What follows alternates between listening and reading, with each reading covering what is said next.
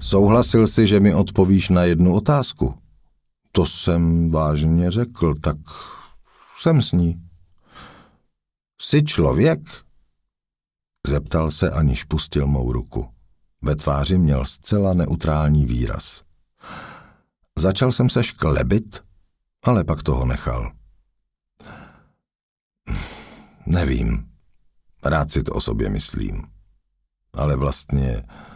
Ovšem, že jsem člověk, to je ale blbina k čertu. Ty jsi tu otázku myslel vážně, viď? A já slíbil, že budu upřímný. Stiskl jsem si zuby spodní red a chvilku přemýšlel. Nakonec jsem řekl, myslím, že ne. Věděl jsem, že to není všechno. Věděl jsem to, neboť černá cesta běží dál. Prochází šílenstvím do chaosu a tudy pokračuje. Stvůry, které po ní putovaly, musely od někud pocházet, jelikož to nebyly mé stvůry. Nějak jsem jim pomohl projít, jenže nepatřili do mé verze reality.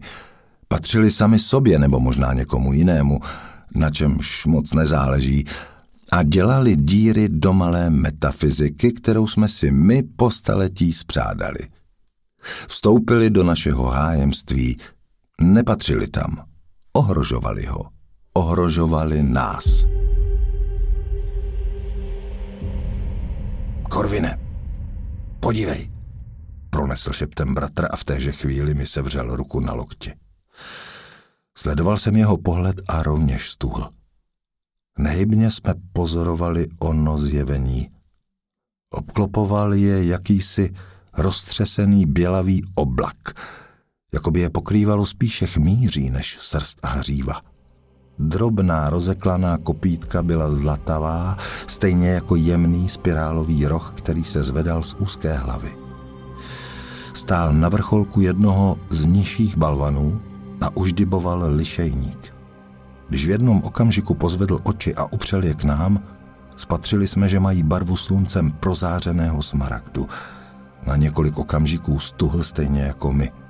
Pak udělal rychlý nervózní pohyb přední nohou, hrábl jí do vzduchu a třikrát udeřil do kamene. Zápětí se zamihotal a rozplynul jako sněhová vločka, beze zvuku. Snad do lesa po naší pravici. Vstal jsem a zamířil ke kameni. Gerard mě nasledoval. V mechu jsme našli otisky drobných kopit.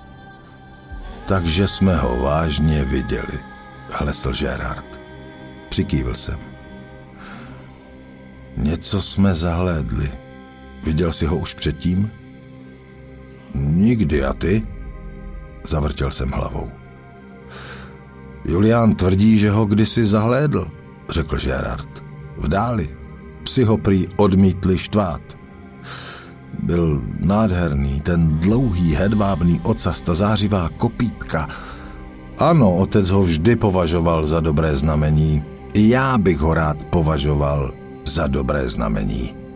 Vybral si zvláštní čas, aby se objevil po všech těch letech. Znovu jsem přikývl.